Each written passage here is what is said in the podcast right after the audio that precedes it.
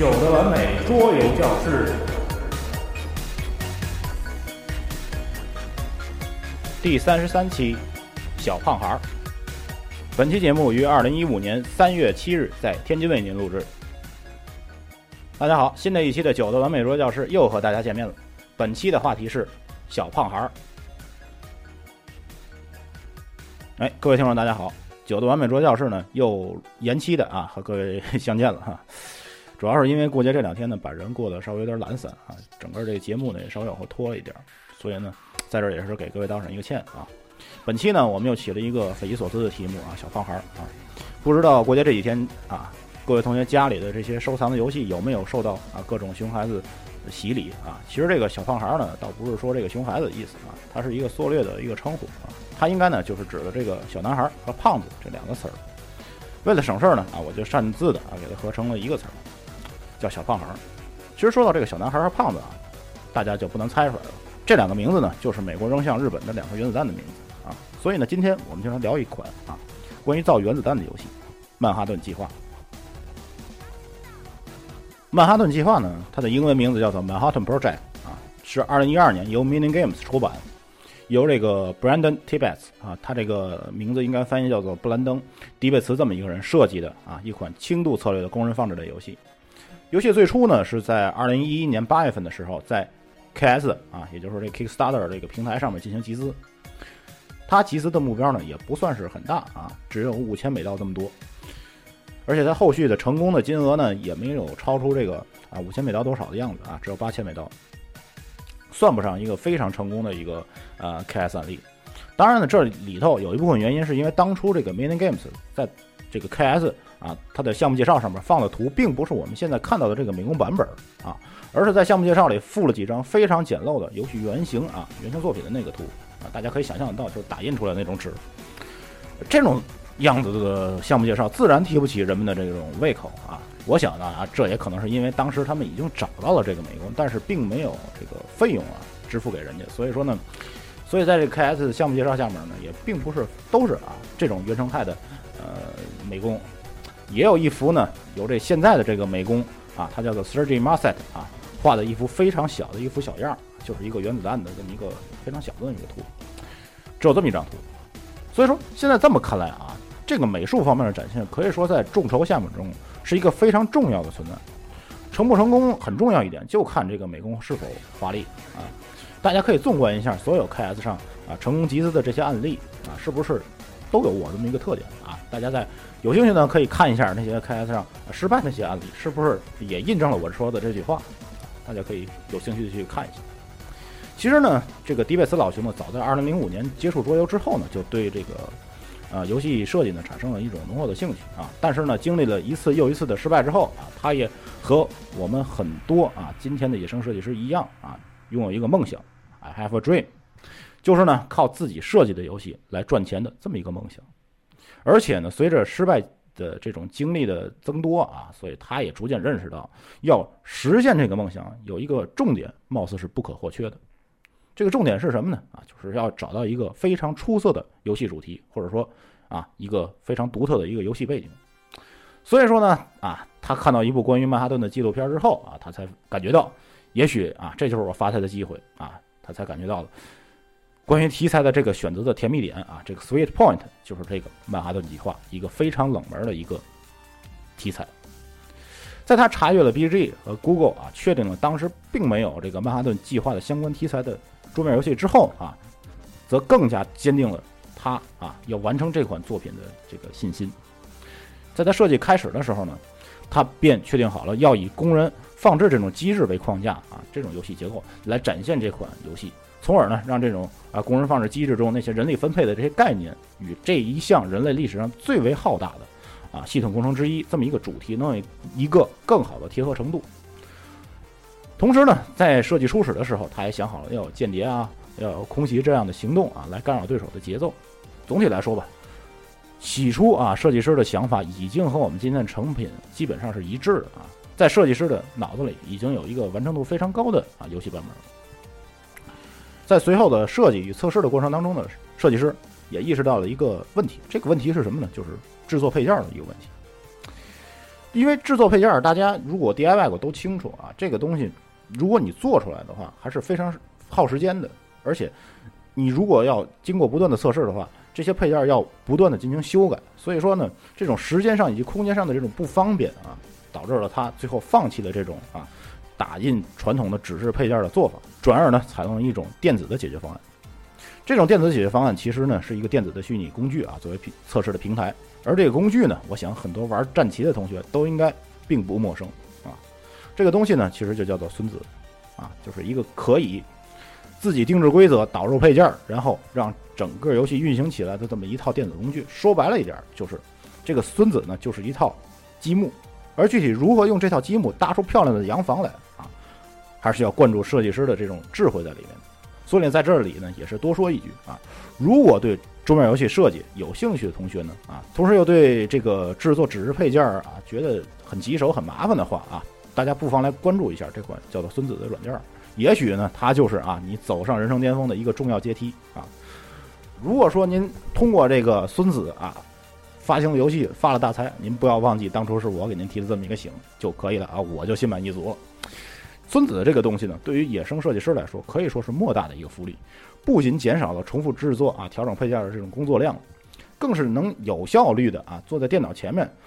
完成所有的游戏测试工作，非常的经济也非常有效率啊，非常值得一试的这么一个工具啊啊！好了，关于这个孙子的话呢，先说到这儿啊。接着回来说这款游戏的设计过程。再到后来的时候呢，蒂贝斯带着他的曼哈顿计划的原型去参加了一次游戏展会，在那次展会上呢，他也遇到了很多热心的玩家，给予了他的非常中肯的意见。但是最重要的一点，在那次展会上，他还遇到了一位贵人，而这个贵人呢，就是啊，Mini Games 的老板，他的名字叫做 James Math 啊。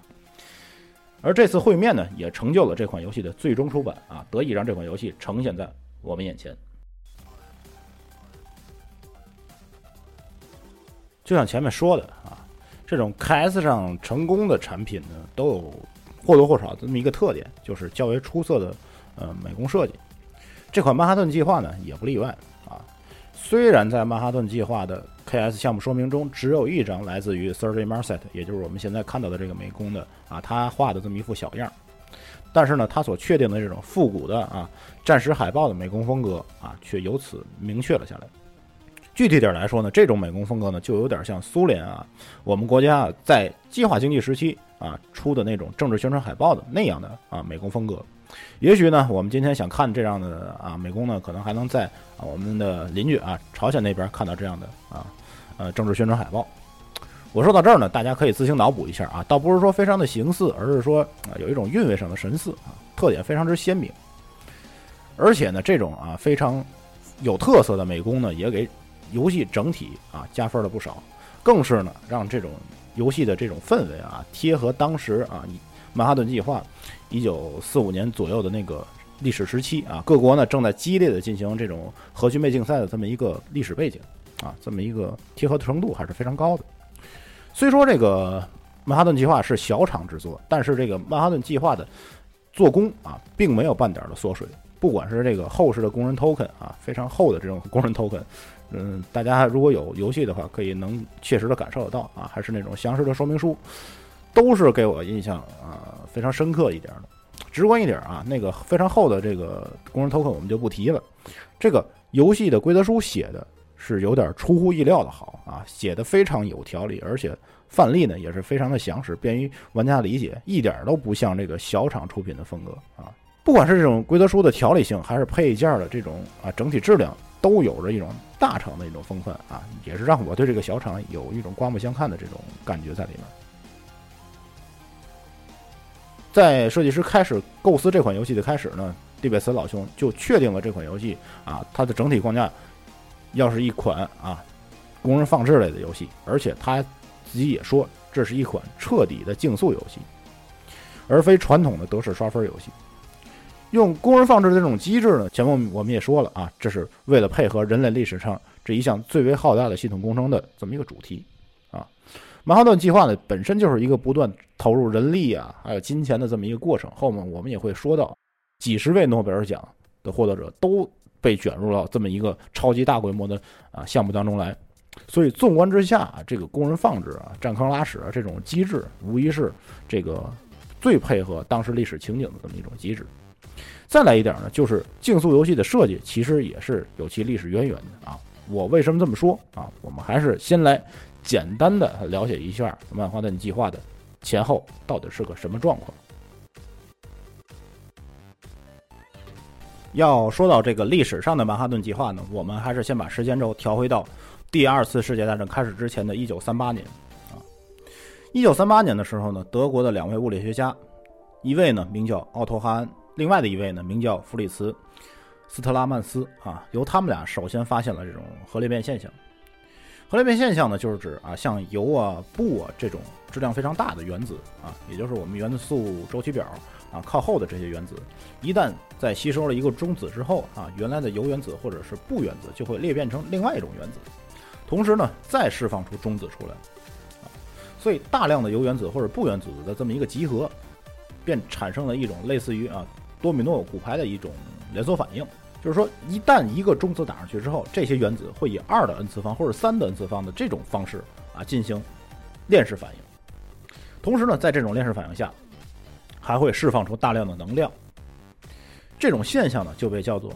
核裂变链式反应。对了，到了这儿呢，大家应该能听出来啊，重点就在这儿了。在链式反应的同时，能释放出大量的能量，所以呢，在核裂变现象被发现不久之后啊，科学界便意识到了一个魔鬼已经被他们啊从瓶子中放了出来。把核裂变这种方式用于制造武器的可能性啊，已经在科学界内达成了共识。也就是说，大伙儿都认为。这是一个可行的方案，但是这种可行性呢，目前也只存在于实验室里在这里呢，就多说一句啊，其实我们前些年的一些发现，比如说暗物质，还有湮灭啊所产生的巨大能量，也许已经被科学界认可为下一代武器的主要机制。更甚者，也许就在您听节目的同时，许多国家已经在开始着手研究湮灭武器。啊，这些都是说不准的事儿。至于这个暗物质和湮灭是不是下一个啊？被人们从瓶子中放出来的魔鬼，这个我们也只能把答案交给时间了。好了，说了这么多，咱回到正题啊，接着说这核裂变的事儿。虽然呢，当时啊，这种借助于核裂变制造武器的可能性呢，还只停留在这个实验室的阶段，但是啊，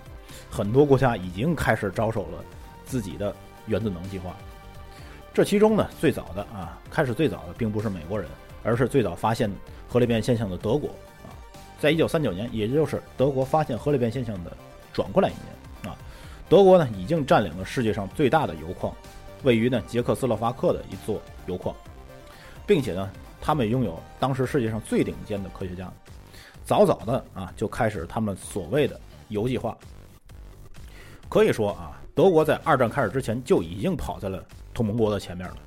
至于为什么最后德国没有率先制造出原子弹啊？这个话题我们可以在后面慢慢的来说啊，这是一个非常有意思的事儿。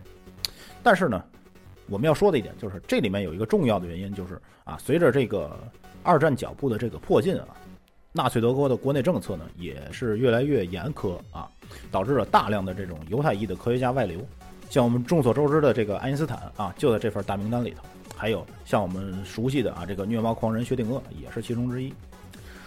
当然了啊，这里还有很多啊，现代物理学家大仙级的这种呃基础物理学家啊，比如说费米、波恩啊，这些都在里头。这些物理学家呢，最后基本都去了美国。所以，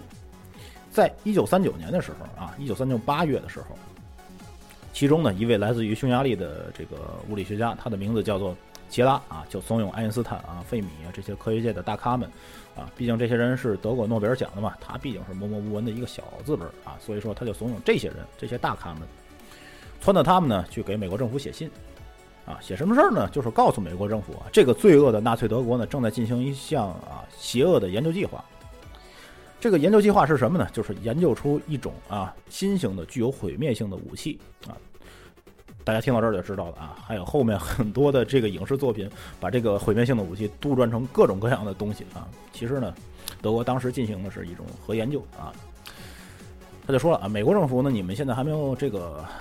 参与这个战争进来啊，你们也没有这个这个战争的顾虑，所以呢，你们有钱有人来投入这项核研究，所以无论如何呢，你们要在罪恶的纳粹德国之前研制出这种终极武器来啊。来阻止德国这种行径。但是吧，这些科学家呢，他毕竟是科学家啊，这个象牙塔里的事儿呢，他们挺在行；做学问，他们挺在行。但是搞营销这种事儿啊，他们并不是很在行啊。所以说，他尽管啊写了很多啊，包括这些爱因斯坦啊、费米啊、波恩啊这些人的签名都在这张纸上，但是美国政府呢，并没有把他们这个请愿书当一回事儿啊，就扔一边儿了。这个事儿呢，也就被搁下了。后来呢，这些死脑筋们哈想明白了哈，说这个光靠这个科学数据并不能说服这个美国政府啊，他们并不信这一套，所以呢，他们就找来了一位啊名叫亚历山大·萨奇的经济学家，再次向白宫进行游说。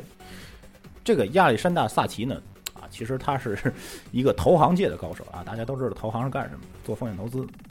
所以呢，一九三九年十月的时候，萨奇呢就去面见罗斯福啊，当时美国总统。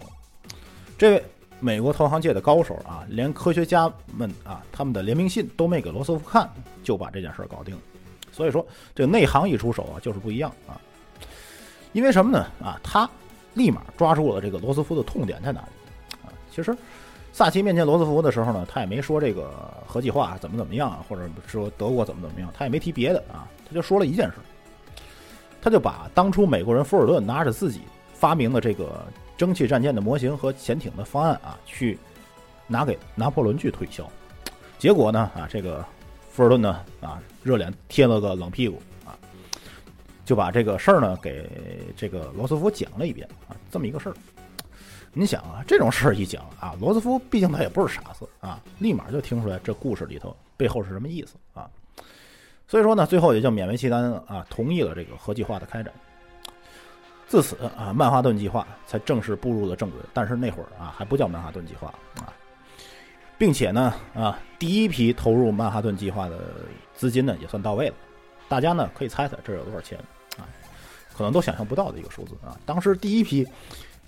批给曼哈顿计划的预算只有区区六千美元啊，什么概念？要知道，当年爱因斯坦的年薪都在一万两千美刀上下，而这种科研的预算啊，只有区区六千美元。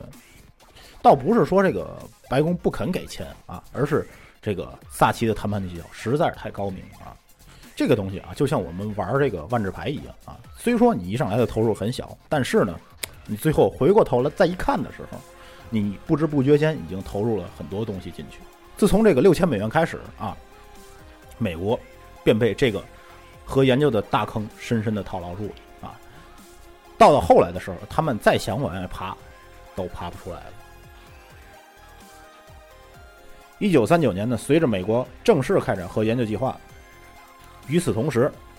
美国便停止了所有公共媒体关于核研究的刊登与讨论。整个的计划呢，在一种非常严密的保密状态下稳步的进行着。一九四一年十二月七号呢，日本偷袭珍珠港，啊，十二月八号的时候呢，美国对日本宣战。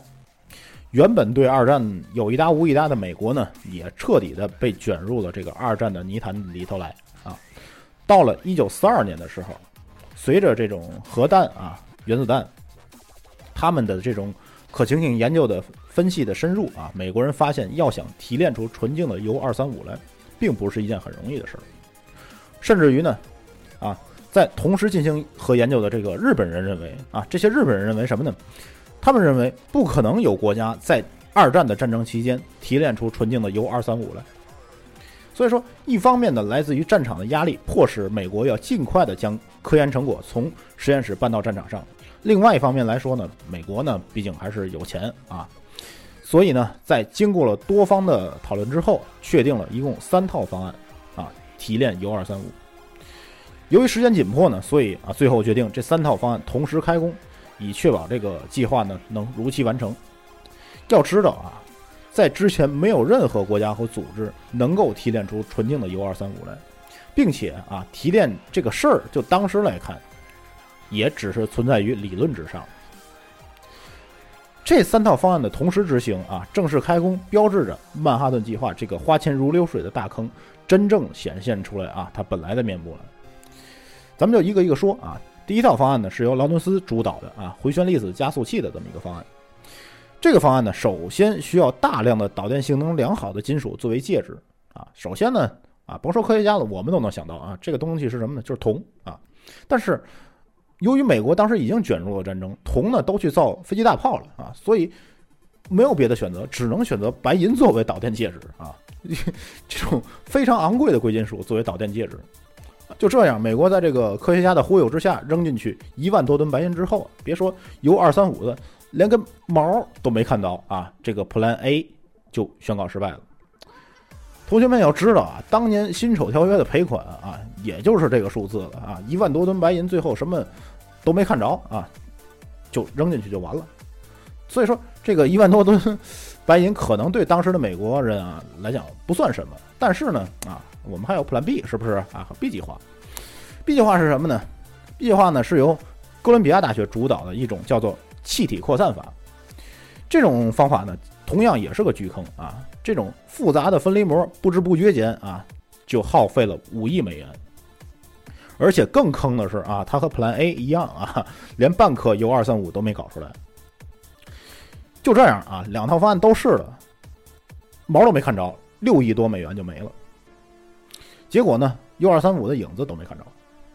所以呢，美国也最后只能把希望寄托在费米主导的这个 Plan C 上也就是这个布二三九的反应堆上。当然了，事后我们肯定都知道啊，费米的方案呢肯定是成功了，要不然呢，最后原子弹也不可能造出来，二战呢也不可能结束的这么快。但当时来看啊，白宫这样的投资啊，也许最后连半毛钱的回报都拿不到。毕竟啊，三八年发现的这个核裂变，四五年原子弹就制成了，这期间满打满算也只有七年的时间啊。一项技术要从实验室走到战场的阶段，无疑是非常困难的。最后也不怪啊，德国啊、日本这些轴心国的国家，最后呢，慢慢的放弃了这种核计划，因为实在是太坑了啊，花钱如流水的意向计划。但是呢，只有啊有钱任性的美国人坚持了下来。随着这个太平洋战争的打响呢，美国人遇到了前所未有的困难。一九四二年八月的时候，啊，项目负责人之一的啊詹姆斯马歇尔，他的最初的工作地点被命名为曼哈顿区，啊，也就是现在的纽约的曼哈顿区。进而呢，这个核计划也被命名为曼哈顿计划。一九四二年九月的时候，格罗夫斯接替马歇尔，成为了啊这个曼哈顿计划的领导，同时呢，将曼哈顿计划列为美国战时最高优先级的项目。一九四四年的三月啊，第一批 U 二三五被提炼出来。一九四五年的五月七号呢，纳粹德国宣布投降。但是呢，啊，此时的日本仍在负隅抵抗。据估算来说啊，如果美国想要登陆日本本土，以这种方式来结束这场战争的话，需要付出非常惨痛的代价啊！可以参考一下之前诺曼底登陆这种状况啊。显然，这个结果。不是美国想看到的，所以美国呢又把核武器这个计划、这个进程的螺丝又紧了一扣。一九四五年七月十八号啊，人类历史上第一次核爆炸——三位一体核爆炸实验成功。后面的事儿呢，大家就都清楚了啊。一九四五年八月六号，小男孩呢在广岛被投下，瞬间呢七万人丧命，这个数字呢是当时广岛人口的百分之三十。一九四五年的八月九号啊，美国轰炸机准备轰炸小仓。但是由于天气的原因呢，这个投弹呢就没正常的去进行，所以呢啊就把飞机飞向了备选的轰炸点长崎。第二颗原子弹啊胖子在长崎被投下，瞬间的三万多人丧生。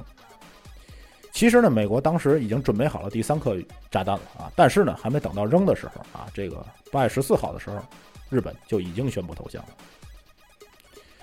据事后来看呢，整个曼哈顿计划啊，据估算总共花费了二十多亿美元。先后参与过项目的人呢，超过五十多万人，啊，其中呢带有诺贝尔奖头衔的人呢，就达到了两位数啊，几十人，可以说是人类历史上最大规模的系统工程。虽说啊，原子弹加快了战争结束的进程，但是由于其特殊性啊，核武器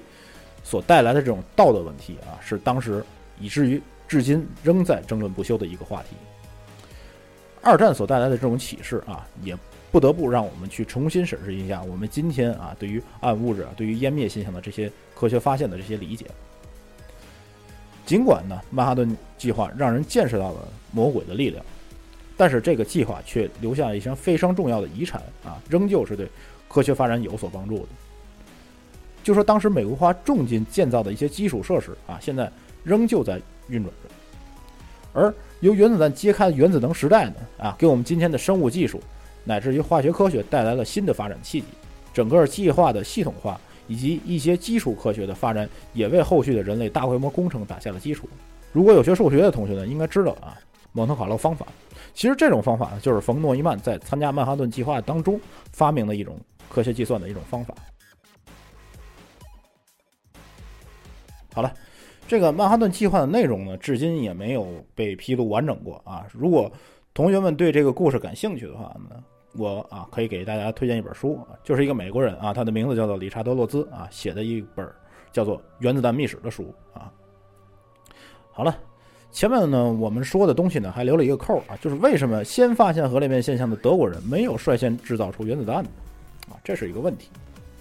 普遍的一种观点认为呢，就是虽然啊德国在技术上确实有领先，呃同盟国很多。但是呢，由于战事的紧迫啊，不管是资金啊还是政策的倾斜程度，远没有美国来的那么多啊。据德国核计划领导人啊海森堡自己这么说啊，当时他们申请到的经费只有三十五万帝国马克啊，只有这么多，并且呢，这种需要长周期的研发项目是不可能引起德国上层的重视的。海森堡自己就说，当时德国呢，由于战事的紧迫，已经在朝着一种啊急功近利的方向在发展了。所有在六周之内无法看到收益的计划都将被搁置在一边，更何况是这种连影都没有的核弹计划？因为当时根本就没有人能确切的找出方法提炼出铀二三五来啊！所以当然也有人说啊，这个海森堡呢，这个鉴于道德上的压力啊，他认为这个核弹呢啊道德上存在一种一种问题啊，认识到这种核武器的恐怖的杀伤力呢，会给整个人类带来一种危害，所以他站在一种啊比较高的高度。他呢故意将可行性分析当中的一个参数呢搞错了啊，让德国的上层认为自己呢啊德国没有能力在短时间内造出原子弹来。但是事后的一些事情呢，好像表明并不是这样的啊，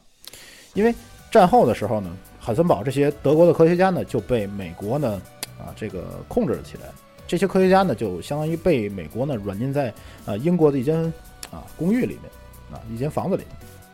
他们这些人呢，当时听到了美国两颗原子弹在日本爆炸的这个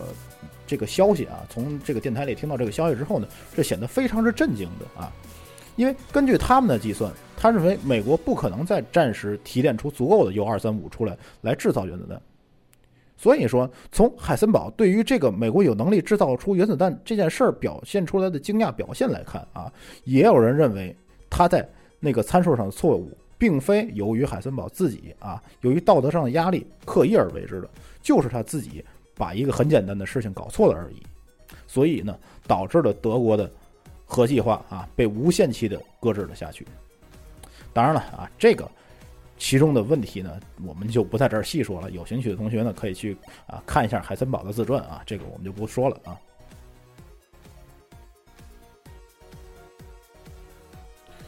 好了，关于这个曼哈顿历史背景呢，也交代这么多啊，估计有的同学又要听睡着了。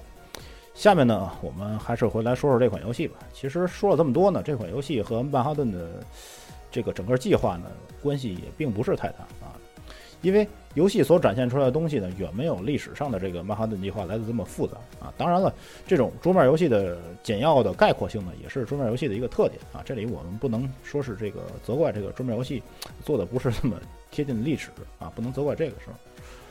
这里要说两点，就是说这个游戏当中呢，黄色的资源被称作 Yellow Cake 啊，中文翻译过来呢叫做黄饼，它的学名呢叫做重油酸铵啊，是提炼铀二三五的一个重要的中间产品。但是呢，它啊，貌似并不能像游戏里那样啊，能提炼出钚二三九来，所以这点呢，还是有点差别的。再来一点呢，就是铀二三五和钚二三九啊，确实是当时曼哈顿计划里头科学家们确定啊，可以用来实现连锁反应的这种两种物质。所以呢，啊，游戏当中也把这两种物质列了出来啊，供玩家们制造炸弹，这点也是非常贴合当时历史的情况。除了这两点之外呢，啊，就是这种。竞速的游戏规则啊，可以让玩家们感受一下当时二战快要结束的时候啊，同盟国与轴心国之间啊核竞赛这么的一个历史情景啊。因为，呃，二战快要结束的时候呢，太平洋战争啊，大家都知道这个硫磺岛战役，美国和日本打得非常惨烈啊，所以美国呢非常急迫的想要通过一种方式来结束这场战争。前面也说了，登陆本土不太现实，因为损伤太大。那么美国呢，只能把希望寄托在这核武器上。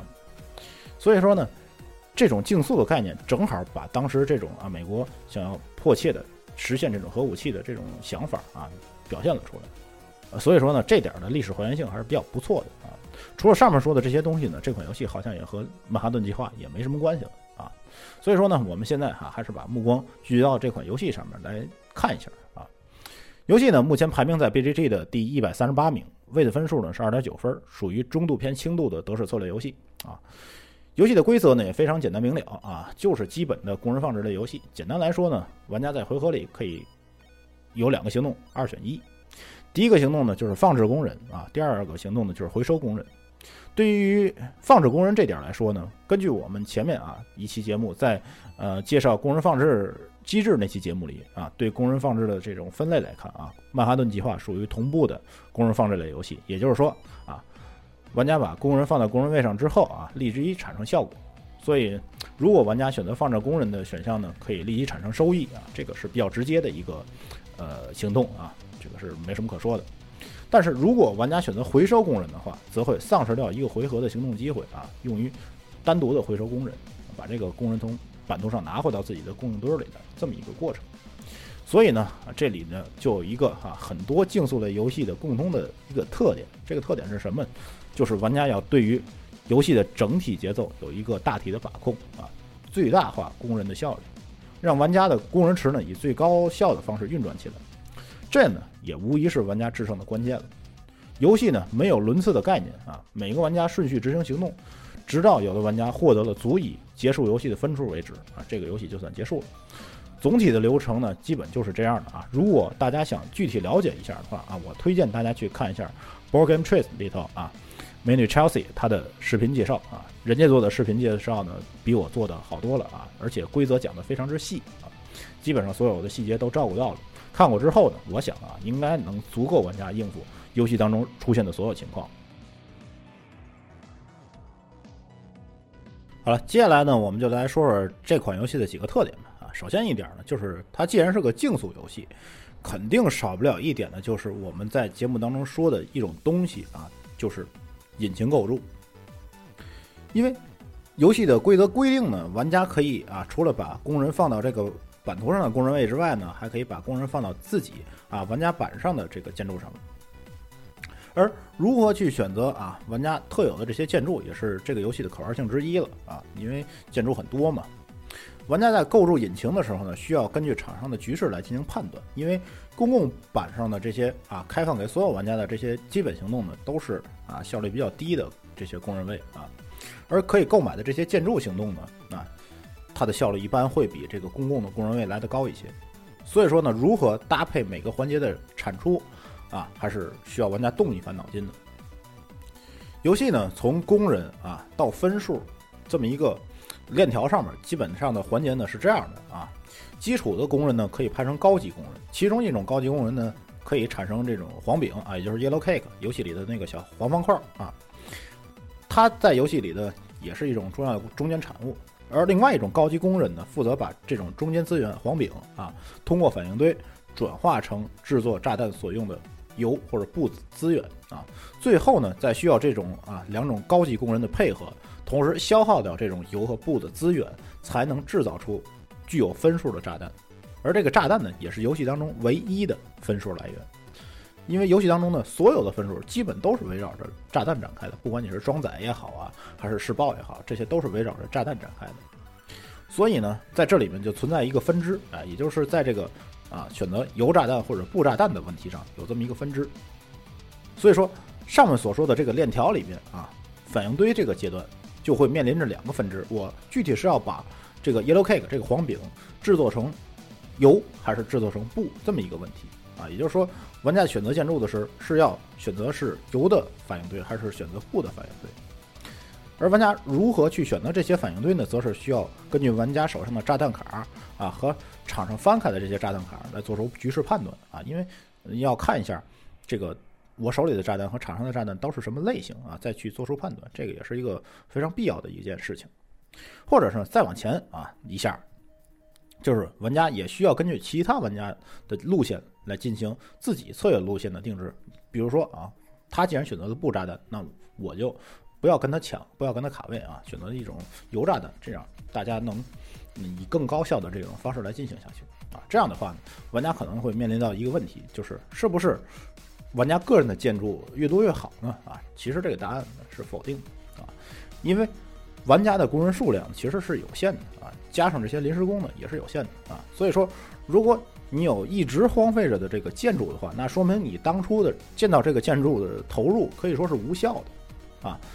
在这样一种啊相对精算的游戏里头，一个多余的行动就有可能左右你的胜利啊，因为这个游戏其实到最后快要结束的时候，每个人都是差不多的，因为往往胜负就在一个回合、一个行动之间啊，因为你从表面上基本上看不出来谁要赢。所以从整体来看，这款游戏如何去构建玩家自己的引擎上面这方面啊，还是非常有嚼头的，值得玩家呢去花几局的时间来体会一下。第二一个特点呢，就是游戏所提供给玩家啊相对爽快的这种 combo，因为游戏规则规定呢，玩家每回合呢只能在主版图上啊，也就是那块大板上放置一个工人。而在自己的版图上啊，所放置的工人是没有限制的，所以说呢，啊，玩家就会面临一个问题啊，去如何分配自己的工人，让行动的效率呢最大化啊，面临这么一个问题。也就是说，在玩家的行动过程当中呢，啊，需要去考虑我们如何去组织这种 combo 啊，来一次性的啊实现我们上面说的那个啊，输入到产出这个链条里头多个节点的行动啊，一次去实现多个节点的行动。啊，这样的一种设计呢，让这款游戏的整个的爽快感是非常足的。第三呢，就是这款游戏里和一般的德式游戏不一样的啊，也是一点，就是非常有激情的这种互动的元素在里面。这种互动的元素呢，一方面来自于啊版图上这种空袭的设计啊，这个行动呢可以直接啊废掉对手玩家板上的建筑啊，让它这种建筑就无效了。另外一方面呢，是来自于游戏里头啊主版图上间谍行动啊，这个行动呢可以让玩家啊能够使用其他玩家板上的这些建筑。其实就我看来啊，这两个行动都是对游戏里面建筑卡的一种平衡，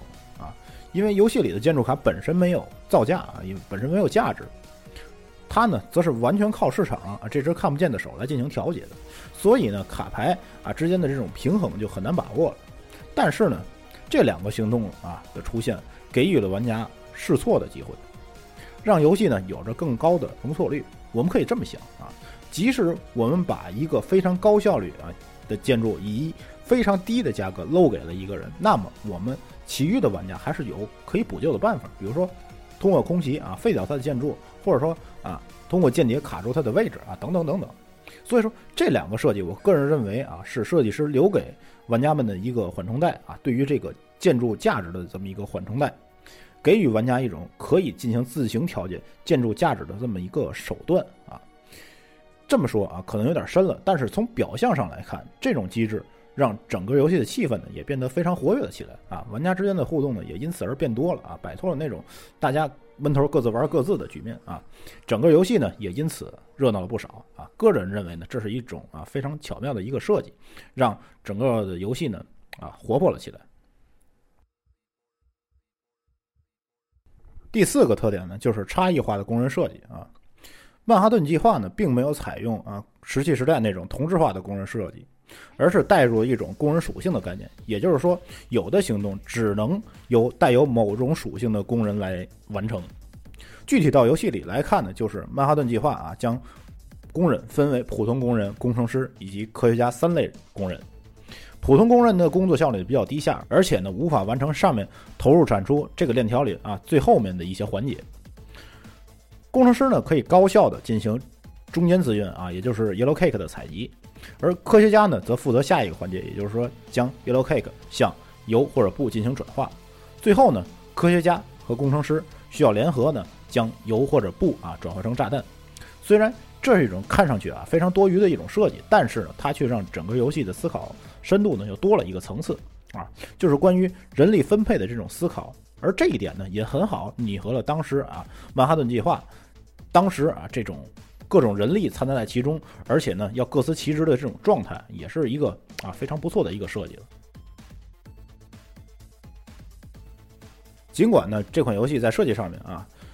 以上这些鲜明的特点呢，让这款游戏显得与众不同。但同时呢，我们也应该看到啊，这款游戏作为一名设计师第一款正式的商业作品，也难免的有着一些不成熟的地方。比如说啊，版图上没有对玩家的人数进行一些调整啊，因为它没有人数弹性的一些变化。比方说，还有这种啊，得分分数线路比较单一啊，啊，市场没有自动更迭的这种机制啊，这些问题在里面。从这些问题上，我们可以看出来啊，设计师对于游戏整体的把控呢，还没有达到一个啊炉火纯青的一个地步，还没有达到这些设计师大咖的这些地步啊。但是从游戏的整体上来看啊，这些还是瑕不掩瑜的啊，不然呢，他也不会排到 BG 的这个两百名以内的这个位置啊。如果呢，玩家想尝试一款啊互动稍微激烈的，而且呢又不是策略太深的工人放置游戏的话，那么这款曼哈顿计划啊是一个不错的选择。而且呢，iOS 上啊也有这款游戏的电子版，有兴趣的同学呢可以去试玩一下啊，看看是不是自己的菜啊，再做决定入不入也不迟。好了，本期关于曼哈顿计划的内容呢就先到这里了啊。有兴趣的听众呢可以通过微信公众平台搜索“完美桌教室”找到我们，留下您的听后感想，或者登录新浪微博关注就这意思，数字九字母 J 数字一数字四这四个字符。通过私信或者评论反馈您的收听意见，您也可以通过荔枝 FM 和喜马拉雅的官方应用程序给我们留言。iOS 用户呢，更可以通过登录 Podcast 搜索“完美桌教室”来订阅我们的节目，并给予评分。您的意见呢，就是我们前进的动力。最后呢，我们还是留了一首啊非常应景啊，同时也非常燃的一首歌给大家。这首歌呢，其实就是《超时空要塞七》啊，《Macro Seven》OVA 里的 OP 啊开篇曲。歌的名字呢，就叫做《Dynamite Explosion》啊。用现在词儿翻译呢，叫做啊瞬间爆炸，或者是引爆全场啊什么的，怎么着都行吧。好了，就这么一首歌了。感谢各位的收听，我们下期再见。